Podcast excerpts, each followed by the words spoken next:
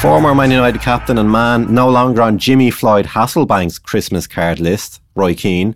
He's no longer on Jimmy's Christmas card list because he was stuck in the middle between Roy and Jamie Carragher at the uh, Man United Chelsea match last week. How comfortable do you think he looked? I think he looked extremely uncomfortable.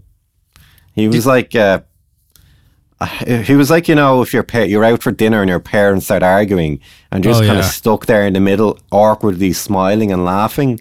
You know, David Jones, the Sky Sports presenter, was just kind of trying to jump in the middle. It's like the, the waiter that comes over and asks you, "Are you ready to order yet?" And Jimmy's just in the corner going,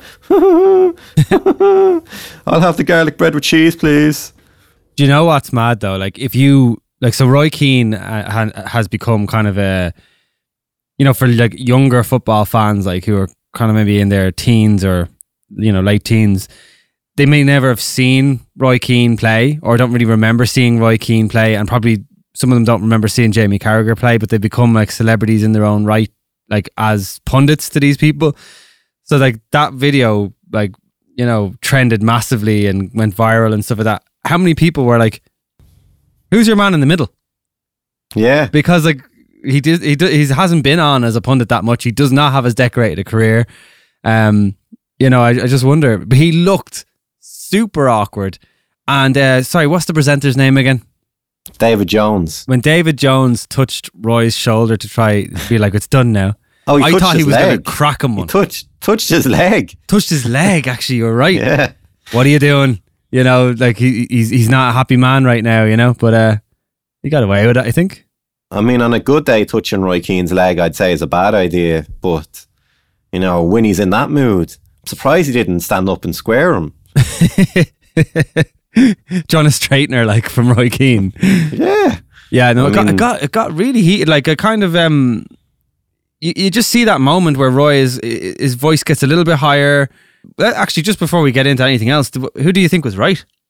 Well, I mean, I know Jamie Carragher's opinion was that Ronaldo doesn't add anything to the team, and I mean that's just silly. If Do you think that was what he was getting across? I think the biggest point he was saying is like, why sign him? Like he's a he's a, a winning things now player. Is basically I thought it boiled down to you sign him to win something now. Like you know Yeah. your team was second last season. You sign him. It's supposed it's supposed to be to win a league now. Like you know, and I don't think Roy Keane was trying to say, oh, you win him to you you you sign him to win a couple of cups or something like that. Mm. But there's no way Roy Keane, seeing them finish second last season, thought, you know, oh, here's Ronaldo now. We're going to go backwards and just win a few cups. Well, I, I think I was I was Keane's a- afraid when you signed. Like I I was actually like, oh crap, they've signed Ronaldo. Like Yeah, I think Roy Keane's initial point was he was annoyed that Ronaldo was being left out of the team. And Yeah. I think Jamie Carragher's point was, why is he being left out of the team? And then and it just devolved into, what you say? I'll have you. So I think they initially probably had the same opinion, but because they're two very abrasive characters, Mm. they probably just took umbrage with what the other one was saying. So what you say, I'll have you is like the least threatening version of that. Um, exactly. Yeah, I think you could be right. They're they're definitely uh, as pundits. They they have the ability to lose the run of themselves and lose their actual original point. Yeah. but, I think for me, Roy Keane's certainly this season has become a bit of a caricature of himself. Yeah, you've been a bit I tired think- of him, haven't you? Yeah, I mean, I like Roy Keane. I mean, obviously, I'm a Man United supporter. I appreciate that he was a great footballer in his time, but as as a pundit, he's definitely very much there for sound bites these days. He doesn't really add any incisive analytics to any of his games that he that he talks about. He's more, you know, attacking players and having a go at certain Yeah. managers and he doesn't really offer anything incisive. You know, there's no great insights I, learned from watching Roy Keane punditry, But which like, is it's- something I which is something I enjoy. yeah, no, no, I enjoy him. I think there's like a kind of hierarchy of those ex-United players who are now working in punditry, and it kind of goes Gary Neville because he actually says some analytical, tactical things, gives an insight into the game. Then there's Roy Keane because he's got such entertainment value and maybe has the odd nugget of something. And then there's Rio Ferdinand, who's you yeah, know but Michael Owen, Michael Owen's gems. Oh, well, I can't kind of just don't fo- count him. Can't watch a film. But Rio Ferdinand is like basically still the kid on stabilizers. Like he's not he's not really able to do it, but they they throw him in there. And then there is the the, the sand, the the white bread that is Paul Scholes. like he like I mean, I actually think Paul Scholes probably actually says some pretty decisive and pretty uh, uh, like like revealing things, but like he's I'm almost asleep by the time he's finished his sentence, so it doesn't really matter. He doesn't hold you. Paul Scholes doesn't even look like he's interested in what Paul Scholes is No. saying. So if he can't get himself interested, then Yeah, why should I we as a listen to you, viewer- mate, you know? how are we as a viewer expected to pay any attention to what he says?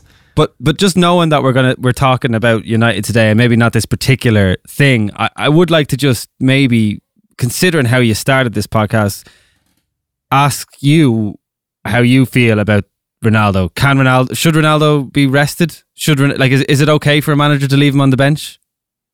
I think Ronaldo brings his best when he's playing big games, and I think if you're playing Chelsea away at Stamford Bridge, I think it's silly to leave Ronaldo because, as we saw with United in the goal that they scored, they scored on the break, and there was another opportunity. Fair enough, Ronaldo was on the pitch by the time Fred got his opportunity, where he basically just pa- like back passed the ball to Mendy. Yeah, But I think they're probably aware of the, the way that they were going to play and that they were most likely to score a goal on the counter attack. And you want Ronaldo in your team to be able to score goals. I get that, but is it okay to to to leave him out of games?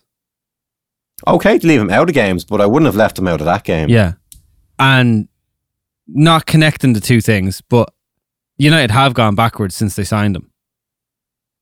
Uh, I mean, I think they started off okay, and But they have whatever reason they went backwards. I don't think it's because of him. No, but they signed him and then they went backwards. Not connected. Just saying No. them beside each other.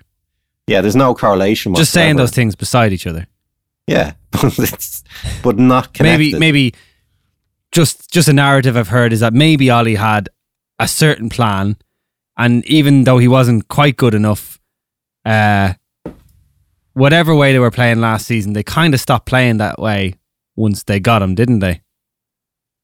I mean, he adds a lot of goals to a team. And at the end of the day, goals win games as far as I'm concerned. So I think that if they were strong enough as a unit, I think they'd still be able to create enough chances. Whereas if he wasn't in the team, they'd perform really well. But I think if you took him out of the team, yes, someone else would probably score the goals that he does, but they wouldn't score them at the same quantity. And I think they'd be a, a worse off team without him in it. So, Fi- final question before we move on then.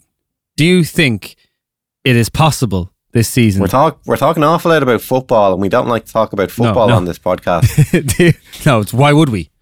Yeah, boring. No, but um, would would you think it's possible for United to finish outside the top four and Ronaldo to score thirty plus goals in the se- this season? To have a Yeah. striker score, I think that is a solid bet. Throw a fiver on that. As as I think you might get good odds on it, and I think it. I don't know if you get happen. that good odds, but it's definitely a possibility. Uh, to, if, to, to have it as it has as a two as as the two together, I think you might get decent odds. United to finish outside top four and Ronaldo to score thirty plus goals. Do you reckon like twelve to one or something? That's grand. I'd be happy with Yeah. twelve to one. Yeah, go into your local bookmakers or. Uh, we are are we promoting online. gambling on this show now? No, no, I wasn't finished. Okay. So if, if you're that way inclined, go into your bookmakers and post a bet to to them, and do remember gamble responsibly. Yeah. Okay, cool. Let's actually talk about what we were going to talk about. Well, uh, the reason why I brought Roy Keane up in the first instance is because I was uh, I was even more amused at his antics before the game when Sky Sports presenter Dave Jones posed the question to him. You've been rumoured, Roy. This was before Ralf Rangnick had been offered the job or taken up the role as interim manager. And Roy said, Yeah, I'd have no problem going to that dressing room, knocking a few heads together. People forget I've managed in the Premier League with Sunderland. People forget that. Yeah. they wouldn't have offered me the job anyway. So on one hand, he's saying, no, they wouldn't have offered me the job. But then on the other hand, defending his record as Sunderland manager. Which is not a So- good record in the Premier League. I mean, he did okay. He kept them in the league, you know. So He signed If- Daniel if, uh, Daniel Chopra. Let's just remember that. he signed El Hadj Diouf. Let's Let's remember, that. also. Yeah. So Lest if, we forget.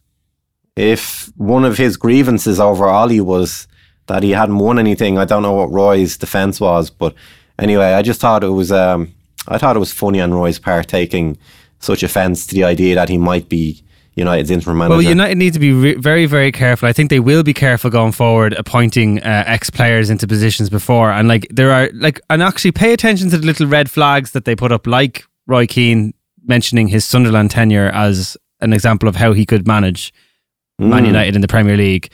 Um, I was actually just recently reminded this week by um, a friend of mine who actually people should check out his page as well. Uh, if you haven't checked it out, it's a Beamish is an Irish stout and a couple of Cork lads run a meme page on it, and uh, they have it's pretty good. But a friend of mine, Trevor, reminded me of a time when uh, Rio Ferdinand was being touted as the fo- uh, the football director or the managing what was it, the director of football for Man United, and he was asked, uh, "Would you like to do that?" He says, "I think I'd do a really good job of director of football. I think uh, like I'd really get into it. I think I, I do a great job." Very next week, he was asked, "Who do you think United should sign?" I don't know. like I mean that's what you would do in that job, you know, Rio. You know the you know the job that you were saying you'd love to do. That's all about appointing managers and thinking about possible signings and scouting. So I feel like we're I feel like we're being awfully harsh on Rio Ferdinand. Ah, listen, he's he's he just keeps doing it. He just keeps doing it. Be, before we move on, I just want to big up something Rio Ferdinand did do recently, and because it's kind of close to not going to say close to my heart, but close to where I live.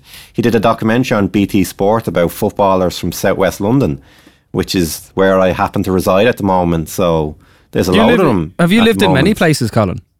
Not that many, no, no. Okay. No, one or two. We'll park. We won't go there, into. Then. We won't go into that though. No, we'll park. Separate podcast. We'll park it. That could be its own series. We'll park that one, yeah. anyway, anyway, as uh, as we know, Roy Keane was not offered the interim job as manager of Thankfully. Man United, and Ralf Rangnick was the lucky man to get offered the role of interim manager for the next six and a half months anyway, and then he's been offered a advisory or con- consultorial role for a further two years after that. Consultorial, I like that. Mm. Um, like yeah, the consigliere. he he's a man with um, a serious reputation, it seems. A reputation that having done a little bit of looking into, I kind of not not that I question it, but there's there's definitely a, a mystique and a, and a and a gravitas around this man that I think he's I, I, I, what I'd say is some other managers have had to do a lot more and achieve a lot more to to achieve that level of um basically people want admiration admiration yeah to have that level of admiration other managers have had to do a lot more. And uh, it could be to do with the fact that he's, we're going to talk about him now, but the fact that he is like accredited with being the godfather of gegenpressing. But like, I don't know, like, we'll we'll get into it. I just think there's there's there's problems in in this. I think there's probably a comparison to be made uh, with Marcelo Bielsa, Ex- exactly at Leeds. Yeah, yeah, exactly. Who has got this reputation for being a terrific manager, but never actually really winning anything in terms of honours or yeah uh, being at a, a, club for a sustained period of time. So, like, why we'll, don't the we'll top clubs? Why don't the top clubs assign? Like, why was he? Why why ha, hasn't he been at a bigger club and won like Champions Leagues and and big titles and stuff like that? You'd have to ask. I think you'd have to ask that of Ralf Rangnick as well. Yeah, yeah, I'm sure it's something we get into, but uh, it was interesting for me in his first press conference there yesterday, Thursday for people if they're listening to this on a different day. So he said that he was actually offered the Chelsea job at the start of this year as an interim basis as well. And he didn't actually say he turned it down. He just said he was offered it. So I think it could have been an interesting prospect if he'd taken over f- from Frank Lampard and yeah. instead of Thomas Tuchel. Would have been interesting. It would have been a very diff- Chelsea thing to do as well to have an interim manager. They have a history of having interim managers. Yeah, well, basically, Gus Hiddink yeah. yeah. Retrospectively as well, probably would have been a bad idea for Chelsea because, you know, I don't know if he would have been as effective on the Chelsea team as Thomas Tuchel was, whether they would have, would have, would have, whether they would have won the Champions League. Water the weather. okay, man. Yeah. Of, there was a lot of W's there. You sounded like you were in, from Yorkshire for a minute. but um, no, listen. Uh, like in hindsight, I mean, no Chelsea fan is going to turn around and say, "I wish we had have got Ralf Rangnick now," because I mean, Thomas Tuchel's been a, a revelation there. I mean, and, and I think if he if he continues to get backed in the market for like players to keep the squad fresh and stuff at, at Chelsea, he'll continue to be. They Um, just spent 250 odd million pounds a couple of years ago. What did they need freshness for? Well, they're actually it's probably not freshness that I'm talking about, but they definitely have contract situations that are starting to get a little bit hairy. Like they need to uh, make sure they get Rudiger signed up to his contract because he's I think he's getting close to being able to be a free agent, and I think they, he's been kind of uh, pushing the board to sort out the Andreas Christensen uh, contract as well. Yeah. Anyway, let's not talk about Chelsea because No. neither one of us are particularly interested in them. No. So, No, uh, anyway, we're talking he, about a what um, if here. So, if we're going to look into his uh, recent past, so most recently he was sporting director or some other similar title to that at, uh, I want to say Spartak Moscow Uh, I think it was or Loco- Lo- Locomotive I think it Moscow. might have been locomotive. Uh, we should know that, you know that. We should know that. Yeah, yeah. chop- Um, do some chop chop. no, it was lo- it was locomotive Moscow. Yeah, no, we, we were we were just it was just a minor slip in our usually encyclopedic football knowledge. Mm. So yeah, So, it was- yeah. uh, no, he he's So- been he's done this role before, is what we're basically saying. Well, yeah, his most recent role as director of football at Lokomotiv Moscow, and I think his most recent managerial role was with RB Leipzig. So again, in the recent past, hasn't won any honors, but I think it's probably more interesting if we look back uh, at the beginning of his managerial career because he's had a lot of football clubs Yes. and um, being in a lot of different uh, divisions as well, not necessarily always the top tier of because most of his most of his football clubs have been in Germany, so it, it's not not a lot of it has been in the top tier, so the Bundesliga. Uh, he started off in I think the mid 80s with a team called Viktoria Backnang, and uh, I think actually this was where he first encountered um, high press. So it was back in the mid 80s, and his team had a preseason friendly against D- Dynamo Kiev. yeah, uh, from, was uh, Ukraine, Valery. Lobanovsky was that the man? Yeah, That's the one. And uh, this is apparently where he encountered the high press and the uh, zonal marking for the first time. Yep. Which, of course, is where, well, it's two of the main points of, of the Gegenpress or what that's uh, evolved into. So I think up to that, German football clubs were used to playing the sweeper system and they were all about the man marking Well, system man as marking was zonal marking. religious in like German football at the time, and they played Mm. five at the back as well. Yeah, so he, he obviously saw that this worked really well at Dynamo Kiev and he brought this back to Viktoria Backnang and uh, started working on what we now know today is the Gegenpress. And we all know So- what that spawned. Like, I mean, we just mentioned Thomas Tuchel. We could mention Jurgen Klopp. We could mention Julian Nagelsmann. And then, like, there's other less successful managers, but they all uh, try to apply it, like Daniel Farke, David Wagner. Like, it, it has, like, it has even more than that. Like, I mean, Graham Potter has said that he has studied, like, you know, Arrigo Sacchi, Valery Lobanovsky, and uh, Ralf Rangnick as well. So, I mean, and we all think Graham Potter's doing a great job. So there's something in that gegenpress and stuff. What actually, uh, we're going to talk probably about the managers that he's influenced because obviously Gegenpressing is massive in German football and uh, there's been a lot of very high profile or very successful German managers over the last kind of five or six, maybe seven, eight years. And for me, one thing that really stands out is that none of those players, like Rangnick himself, were really top professionals or played Yeah. at a really top level. Uh, so he kind of retired in his mid 20s, but he kind of became player manager for a few years, but more so on the management side of things. He was a midfielder back in his day. Nothing spectacular. Nothing spectacular. So if you look at the careers of Klopp, Tuchel, Nagelsmann, um, you know, good professionals, but not necessarily players at, at their peak. Often And early that was- as well. uh, yeah, I just thought that was an interesting comparison to make, you know, and whether as a as kind of someone who retires young and spends a lot of time coaching in their kind of mid twenties, whether that has any effect on them. Yeah, he he obviously influenced a lot of these guys, and I don't know if you've seen any stuff that Klopp has talked about over the last kind of week or so since the rumours started about uh, Rangnick possibly getting the United job. Uh, he said a few things. He said that the rest of the Premier League should be worried about the fact that Rangnick is coming into Man United's interim manager. And Thomas Tuchel has said that he was a massive influence on him, particularly Yeah. when he was at uh, Borussia Dortmund. Said he gave him a lot of advice as well. So, yeah, yeah, yeah. how do you think Jurgen Klopp's style of play maybe has been influenced? Because obviously, gegenpressing is massive for Liverpool's style. Yeah, well, Jurgen Klopp had a game actually against um, in his early Dortmund career. He had a game against uh, Ralf Rangnick, uh, RB Leipzig, and I think they were beaten four one. And he said after on that day, he said, um, "That's the football we should be playing. That's the football we will be playing." Basically, um, so he's obviously been a huge influence. Now, obviously, I um, I'm a Liverpool fan, and as such, I've kind of like followed. Fo- everyone's kind of followed Klopp. I know a lot more about Klopp than I do Rangnick, just naturally enough. But Mm. um, I think that the Dortmund kind of style, especially like the year that that they won the league and the DFB Pokal, uh, was very much like almost carbon copy of Rangnick.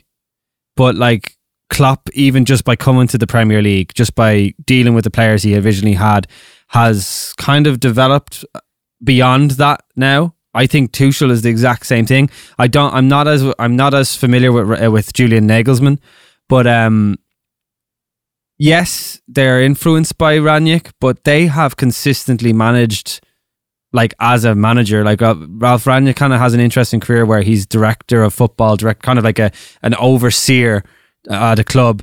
But Klopp, I think, and Tuchel might be, have sharper tools for managing now. Like the students are kind of like almost a master at this point. Like I think they're more adept, more agile in changing tactically. Like like what if you look at like when Klopp came into Liverpool first, it was like get them all running, get them all working really hard. That was it.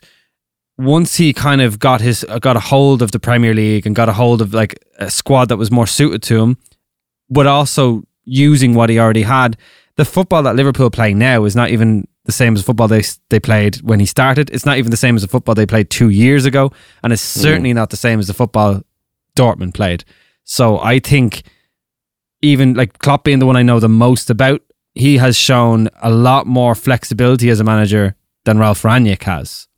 Yeah, I think that's that's key. That a lot of football managers, I think it's one attribute that the best managers have, because I think a lot of time, and if you listen to a lot of punditry or if you read articles online or particularly post-match punditry, you're trying to get a concise, you're trying to get a lot of information into a concise period of time. So the, a lot of time they like to talk about styles of play and uh, certain managers or certain clubs or teams have a particular way of playing. But at the end of the day, we know that it, you have to be pragmatic as a manager and you have to approach every game. I, ideally, you would like a way to to play football. And ideally, most managers are going to say, I want to play attacking football. I want to score loads of goals. And yes, whereas um, Rangnick may have brought the gegenpressing style to German football and influenced certain managers like Klopp and Tuchel. But Klopp has obviously brought it on himself. Yeah. And it's not like he doesn't continue to adapt, because if he didn't continue to adapt, people would figure out his style of football and then all of a sudden Liverpool wouldn't be successful anymore. So I understand that a lot of people and a lot of the German managers are now saying, well, he was a great influence on me. But I mean, he was an influence. He wasn't the reason for their success. No. So uh, I think it's great that he's got such a good reputation. And where where I'm more interested in looking at is obviously past successes are not an indicator for future success, but you know, as a football manager, it's you know it's one way to gauge yourself. And if, Sure. if we're to look at the honours that uh, Ralf Rangnick has had as a football manager, they're few and far between. Yep. So I'll just list off a couple of them. So he won the under 19 Bundesliga with VfB Stuttgart. He won the Regional Liga Sud ULML with ULM 1846 and 1998. Uh, he won the Inter Toto Cup. Do you remember the Inter Toto I do Cup? remember the Intertoto Cup, yeah. He won that with Stuttgart way back in 2000. Pretty much on par with the Manhattan Popcorn Cup as well. Mm. I heard that's a tasty trophy to win. Fair enough. Uh, he won the Bundesliga 2 with Hanover 96 That in doesn't count. 2002. So it's interesting how he went from winning the Intertoto Cup and then dropped back down to the uh, Bundesliga 2 with Hanover in uh, 2002. Hmm. And then fast forward almost 10 years when he was with Schalke, he won the DFB Pokal Cup and the DFL uh, Super Cup, which is basically the Community Shield Yeah. in Germany. He won both of those in 2011. And his highest league position in the Bundesliga, so the top tier in German football, back in 2005 he finished second with Schalke, and in 2019 he finished runner up with Leipzig. So a couple of league titles at the lower level and a couple of runner ups with teams in the Bundesliga very far apart. So not a great kind of managerial CV in terms of honours won. Yeah.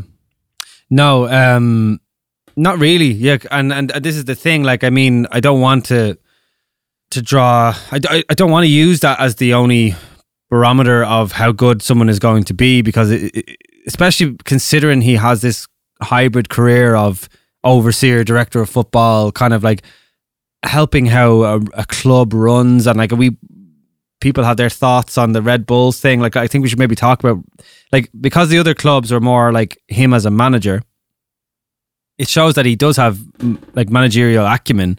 Like he can win a cup. He can you know get the get the team kind of humming. Now i will say i would like i would have liked to see a top tier title in there somewhere for a man who's supposed to be taking on united. Now i suppose he's he's only taken them as a as a a caretaker manager like so or a, a- like interim manager but like at the same time after the years that United have had, I kind of just you want to see like pedigree. And sorry, the only way to measure pedigree is winning titles and winning prestigious cups. Now, DFB Pokal is a prestigious cup, but like you'd like to see more of it, you know. And and but I what I would say is that maybe this is all just about you know the work he did with Red Bull Leipzig. Now, the only thing I'd say about the Red Bull project is that like they basically we've talked about this before, but they kind of circum navigate the the rules of German football, and that has to be another part of their success. Is that like they they don't really do the fifty plus one rule? They get around spending, you know.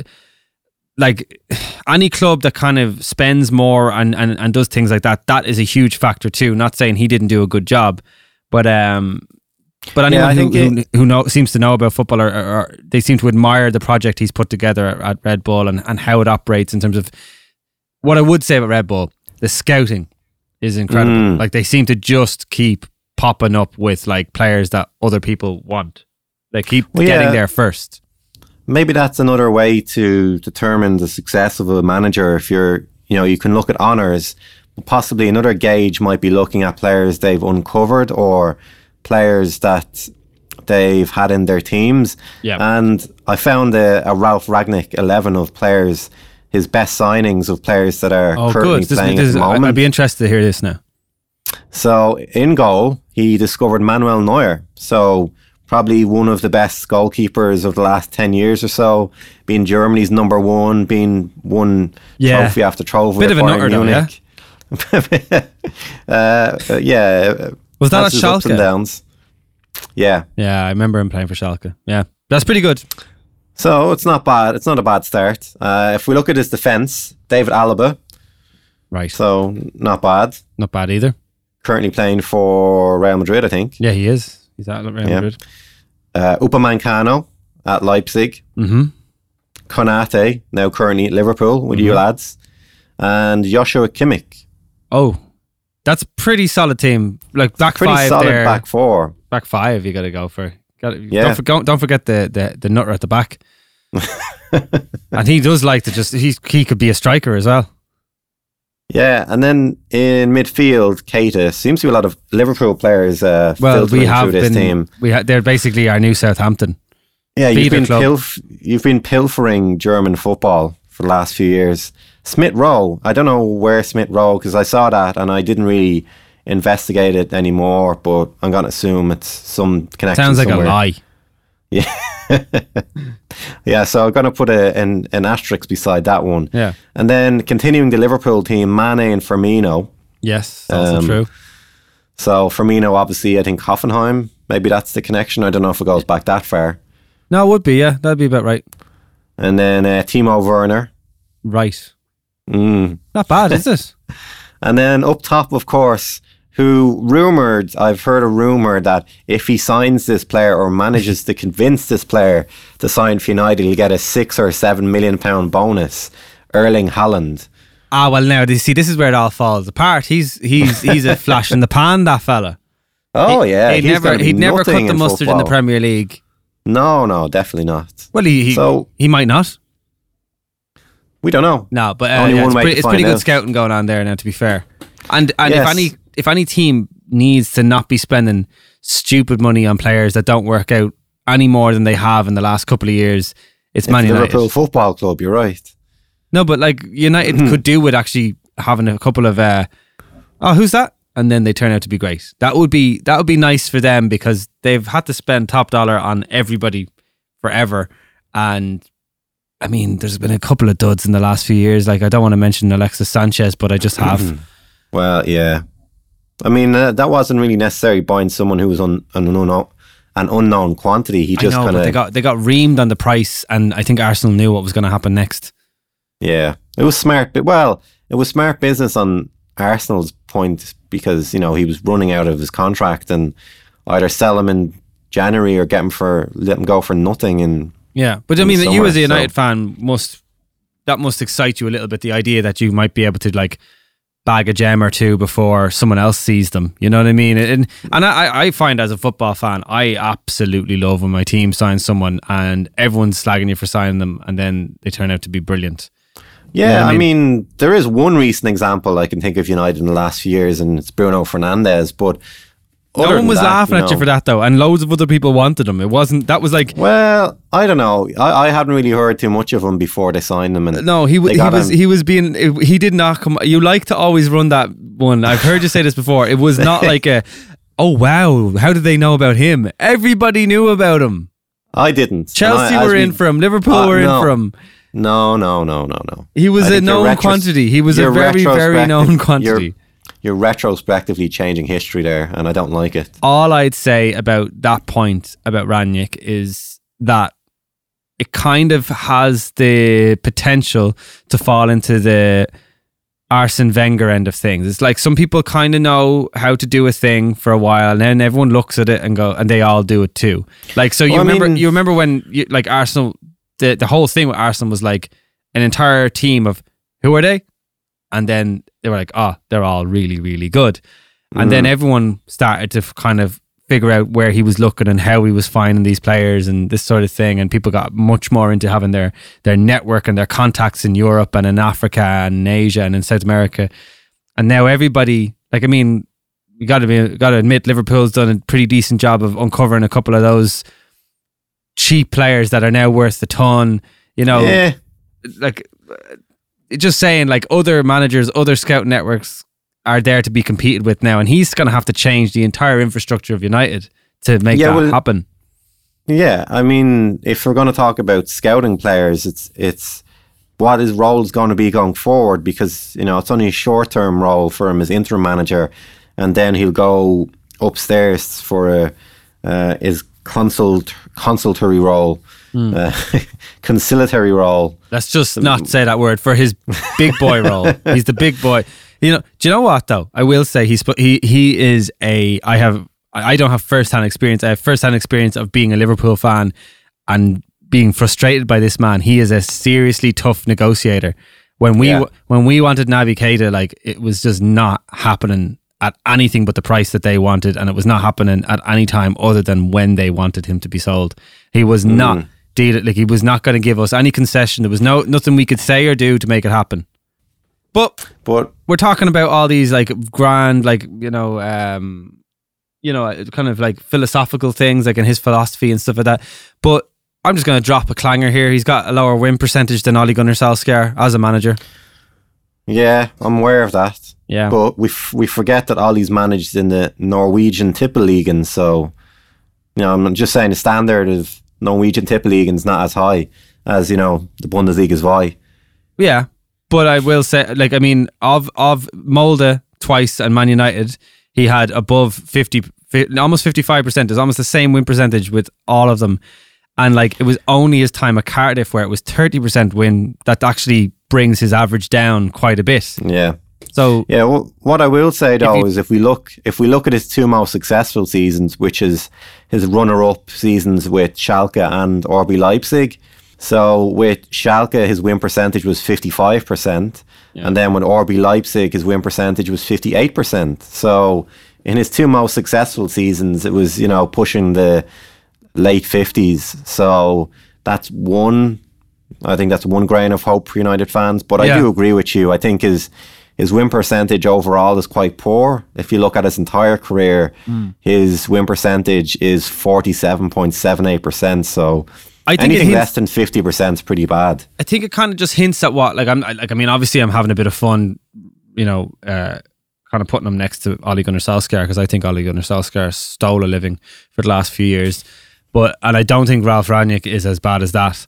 Um, I just think it's interesting. I think it maybe might point towards what we're kind of getting at, and maybe why he is interim and not full time is that he might not have the managerial chops above some of the elite managers, like you know, and we, we you know I wonder like when he meets like if Antonio Conte gets a proper hold of, of of Tottenham, he's the kind of manager that you need the like adaptation and agility that like like I could see Jurgen like I could see an Antonio Conte team probably beating Liverpool and then Jurgen Mm. having to again adapt like and he's adapted to these negative style managers these like kind of kryptonite managers for him before. And I just don't think there's a great show of that pedigree with Ralf Rangnick which but it, it seems what I like about what's happening with United now and, and what I don't like is that there's a very clear they've, they've been really clear in their communication. Everything has been a bit weird with them for a very for a very long time for them to just say Carrick is managing the, un until the interim. Here's the interim, and he's managing till the end of the season, and then we ha- are going to put appoint a permanent manager. Like United fans, United players, clubs that are going to deal with United in the summer, they all know what United are doing now, and that's that's a positive thing to have done. And Yeah, like he he might not have the managerial chops, but I think it's been pretty uh, evident for quite a while now that the actual infrastructure and the business that is United needs a good looking at. And like I mean, he seems to be the guy who who's good at doing that. It'd be interesting Yeah. to say the least. even if he's not the right person for the job, I think the approach and the process that they've put in place in this appointment, I think, is good. They stated from the very beginning that we're going to have Michael Carrick operate as interim, and then we're going to hire an interim manager until the end of the season, and then that manager will stay on as an advisor for two years. So I think they've got the process right this time, and it's yet to be seen whether they get the person right. Mm. So I think that's definitely one grain of hope. And Ed Woodward will be leaving the club at the end of this Another year. grain of hope. Another grain of hope. So we'll see who takes over as chief executive from him. But like I said, there's never any guarantees in football. We know he's not really won many honours. His win percentage is not great, but had a great influence on a lot of German managers in particular over the last 25 years, and most particularly over the last kind of five to seven years. So I think that's great sense of optimism for United managers or for sorry United United, supporters. And I think before we finish, I think we should probably maybe take a look at the the current United squad and see who it may be good news for and maybe who it's not good news for. So Yeah. there's a couple of players who I think it could be good for. I think Harry Maguire could be good for because you know let's face it, he's not really played very well for United um, over the last kind of year. I think uh, Rangnick's style of play, his insistence on zonal marking, and I, I think that was Solskjaer, the way Solskjaer liked to play anyway. But we know he likes a lot of emphasis on defensive play. Um, I think Paul Pogba might benefit from it because he's said that, well, rumours have come out that he's probably happy now that Ole's gone and that Rangnick will come in. From my perspective, I'm just happy if Pogba signs a new contract because I think it's just terrible business on United's part if they let him go twice on a free, you know, Yeah. when they could have made so much money selling him from a transfer fee. I think it's going to be good for a player like Jadon Sancho, because Rangnick has said that he actually tried to sign him for RB Leipzig in Yeah. recent past and has actually met up with him. He said he met up with him as a 17 year old in London and tried to convince him to come to RB Leipzig. This is, of course, before he went to Dortmund. So we obviously know he rates Jadon Sancho quite high. Had a very slow start to his career at United and has played well the last three or four games. This is true. And started scoring. So hopefully it'll be a good influence on him. And then like the younger players like Greenwood and Rashford. Rashford obviously a little bit older, but hopefully he can be a good influence on Greenwood because he had a great start to the season and for whatever reason, maybe because of injuries, so he's just tailed off a little bit. And I think Marcus Rashford has got all the attributes. I just think he needs to. I think he needs to direct them um, and just be a bit more aggressive when he's on the football pitch. I, I don't. I don't get the feeling from Marcus Rashford that he's aggressive enough when he's on the pitch. I think he's fast. He's he's a great finisher. He's got a great first touch. He's got everything really he needs. He just needs that killer instinct. I think sometimes he's too. He's not selfish enough when it comes to um, being in front of the goal. So I don't see Ralf Rangnick being a manager that's going to encourage selfishness. Yeah, but I mean, I, I can only hope that he, he brushes off. Um, players, I can see him being bad for someone like Ronaldo because obviously we know he likes the gegenpress and pressing Yeah. from the front. Cavani. Uh, um, Cav- well, I don't know. Cavani, I think, is probably more likely to, to do Yeah. a press than I don't think he's going to be good. I don't is, think he's going to be good for Maguire. I just want to say that. No, uh, like there's obviously something there with Yeah, Harry eighty Maguire. million pounds. That's what's there. Yeah, yeah. But anyway, uh, there's I think there's some grains of hope, and obviously these are the areas that he should be looking to improve. Whether he can or not is a different story. But this is this is I think what he should be looking at anyway to try and improve the team. Um, if he improves these individuals, it obviously will have a, a knock on effect on team performances and, and results. So Can I can uh, I can I pose the question to you as a United fan? Then you can pose no questions I at pose all. this. I pose this question to you, uh, as and you as a United fan. What do you think of this? Is Mm-hmm. he a failure if they don't make top four? If they don't make the top four and he doesn't win a trophy, yeah, You think he's a failure then? Yeah, because outside of the top three, Liverpool, Man City, and Chelsea, I think everyone else in the league is kind of a bit meh this season. So It's a well, it's a very competitive season. I think. it, it is, and I think outside of the top three, I don't think there's a standout team. So I think there's amongst any one of the rest. Are you just your, your lies are getting caught in your throat there? eh? Yeah, I think outside of those top three, I think fourth place is very much up for grabs. So I think the way we started off this season, I think I'd be happy with a fourth place finish and adding another Champions League title to the trophy cabinet. So that's what I would that's what I would consider a success this season. So, so just saying that there is a there is a very real chance that you could finish outside the top 4 Mm-hmm. with no trophies. Does that affect United's ability to appoint the manager, manager and the players they might want to sign? Like, it- it, does it affect them being able to appoint the manager they may want next season and No. sign the players they may want to sign, and No. keep the players they may want to keep? No, It has no bearing on that. United are immune to that. yeah, The arrogance of United fans will never ever cease to amaze me. Are you saying that when Liverpool were outside the top four for so many years that they couldn't attract the top players? Yes, they couldn't. Well, they were able to attract Jurgen Klopp at some stage, so United will be able to get the manager that they want. I have no mm. fears But we definitely that, couldn't so- attract the top players. We had to we had to kind of go for rough diamonds and get lucky sometimes. Yeah, you're right about that. You're right about that. But anyway, as time will tell. Like I said earlier, there's no guarantees in football. He's got a great reputation, particularly amongst German football managers. So we'll see. Fingers crossed it all goes up in a big ball of flames and we we get we we just you just dip off even more. That'd be hilarious. I think that that's a great note to finish on. So we'll speak to you very soon. We've been the linesmen.